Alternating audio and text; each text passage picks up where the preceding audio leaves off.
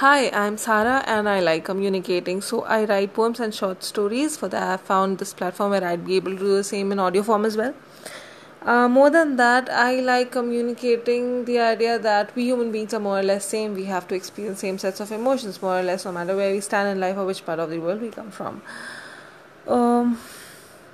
Anyway, so I intend to make a family that is well knit understands more, thinks more, loves more, cares more, is a little more sensitive, and is a little more responsible towards all the little and the big ent- entities of the environment. Um, and yes, I'll be sharing poems and short stories in Urdu and in English. So, my dear people, keep supporting.